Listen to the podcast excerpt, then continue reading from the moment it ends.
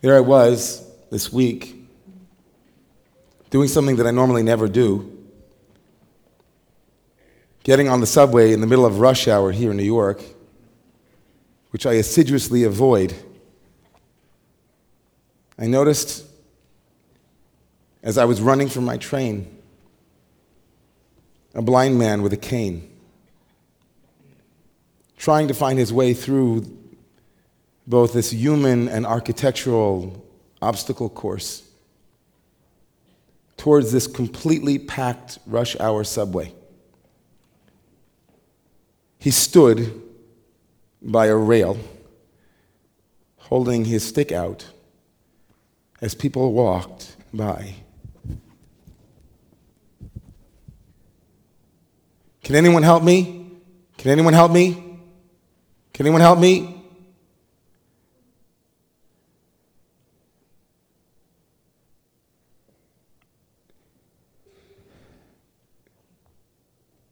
I was appalled and inspired all at once.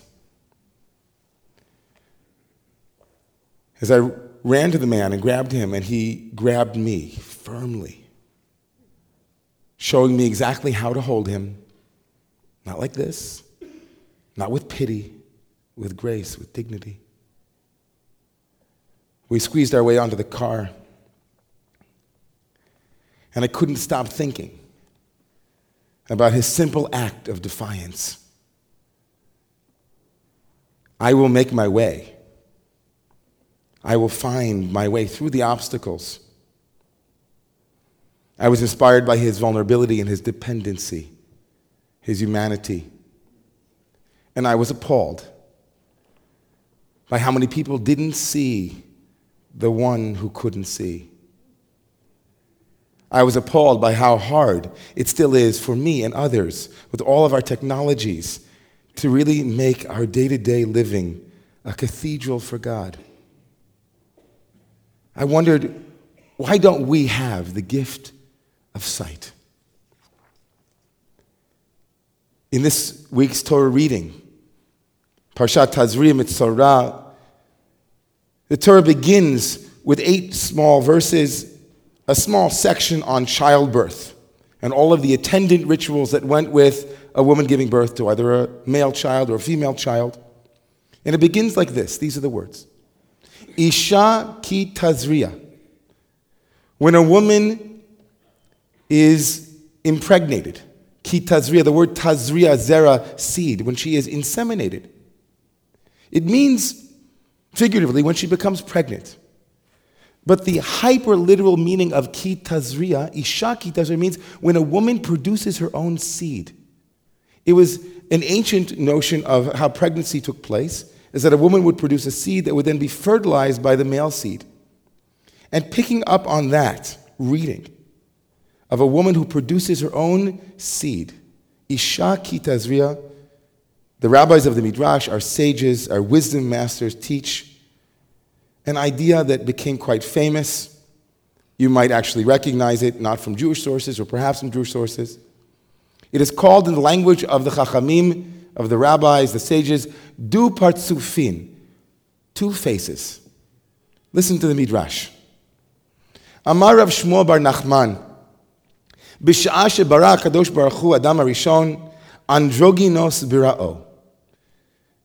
when God, the Holy One, blessed be, she created the first human, God created that human androgynously. It was an androgynous being.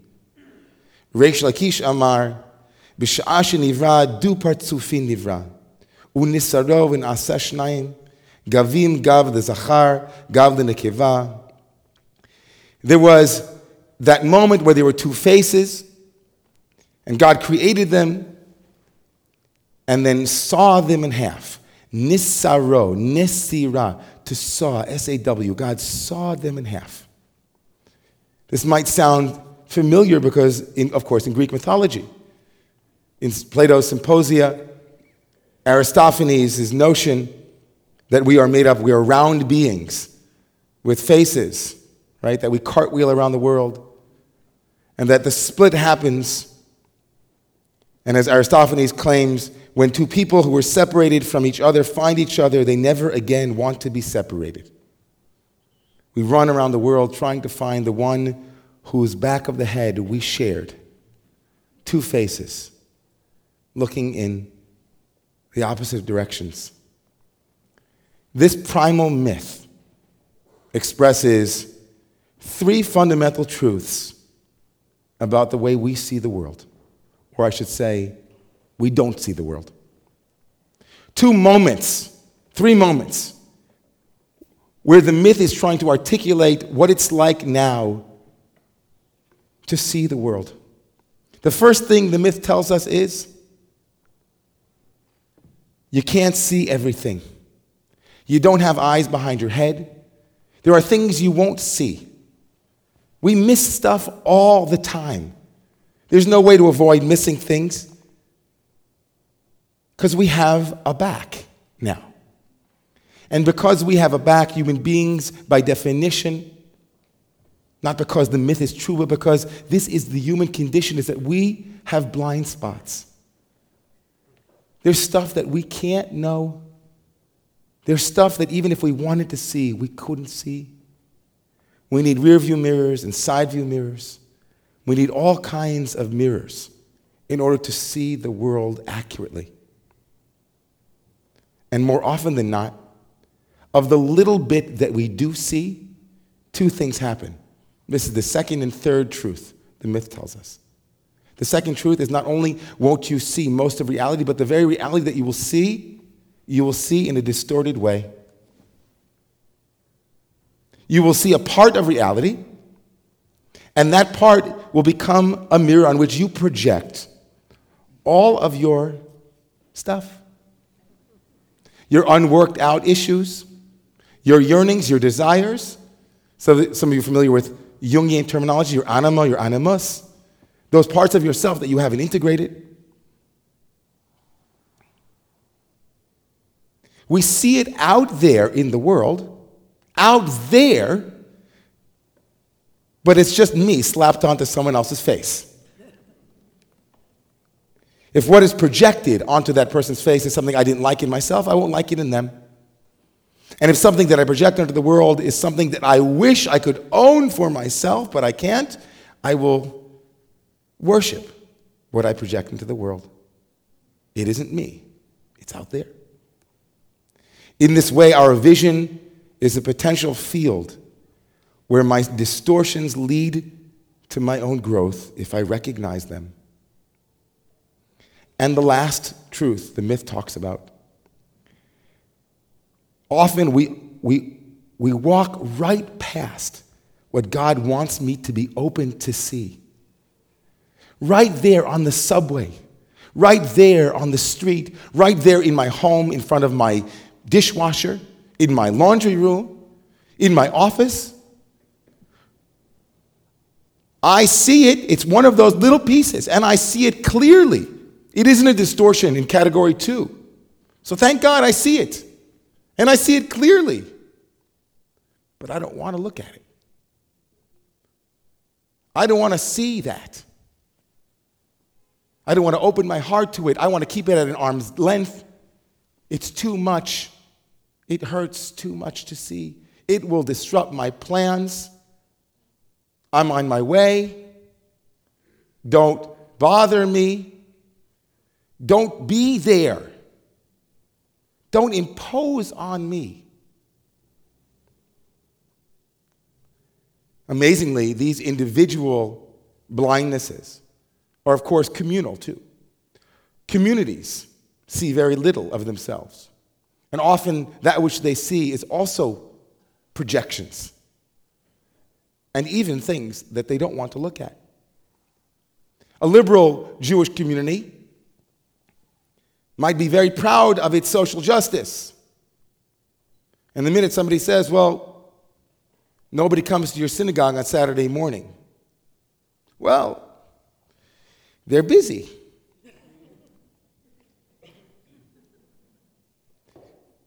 Whole groups, societies, cultures work within these three moments of running after the face, trying to find what it is that we've lost. And so, the method for curing that. In the first instance, when I don't even know what I don't know, I don't even know what I don't see, I don't even have an idea, we need each other to act as mirrors behind us, in front of us, to the side of us, inviting information in. You might need to know this, David, but you've been, there's a string attached to your shoe and you've been walking for two miles. We need each other to see reality. We can't do it alone. Two eyes are not enough. And so, humility to hear. And what about those things that are distorted? The humility to own. When somebody hands you back a piece of your projection and you say, Oh, really? Thank you very much. I've been looking for that, gave it to you 10 years ago. and the last one the last blindness, the blindness of indifference, of callousness, of I don't want to see it. That is the most insidious of all and the most difficult one. That one requires sacred activism. That one requires us to have courage enough to cross the threshold. That's what courage is, says poet Mark Nepo. All courage is, cro- is threshold crossing. All courage is threshold crossing. And each and every one of us has an infinite number of thresholds every single day on which to play out the work of sacred activism. Each and every one of you here doesn't have to go to Washington necessarily to protest violence, although that's absolutely necessary. Each and every one of us here is required on some level to do our civic duty, but that's not where you should begin. We should begin tonight. Every smile to a stranger, every handshake, every loving glance, every breath in, every presence crosses the threshold of indifference to caring. Each and every one of you is a sacred activist for God. Each and every one of you in your cabs, with your spouses, with your children.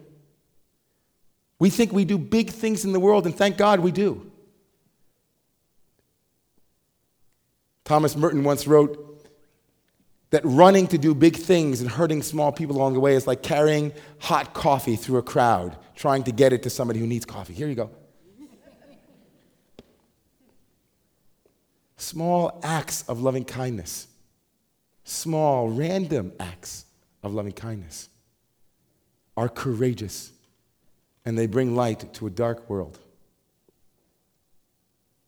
Every moment in our lives when we overcome the impulse to get on the crowded train and walk by, right, that blind man. Every moment that we overcome that impulse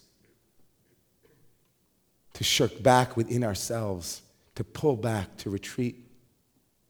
Every time we overcome that, the world moves towards a good place. More light comes into the world, more light comes into your heart. We tip the scales and the balance changes. So I bless you. I bless you that to be a real Jew, to be of the seed of Abraham, of Abraham, is to be one who crosses over the thresholds in Ivri. It doesn't have to be big. Make a movement today, tonight. Start small. Each of us stands on that platform, waiting for someone to come along whose arm we can grab and say, Follow me. It's this way, and I'll show you.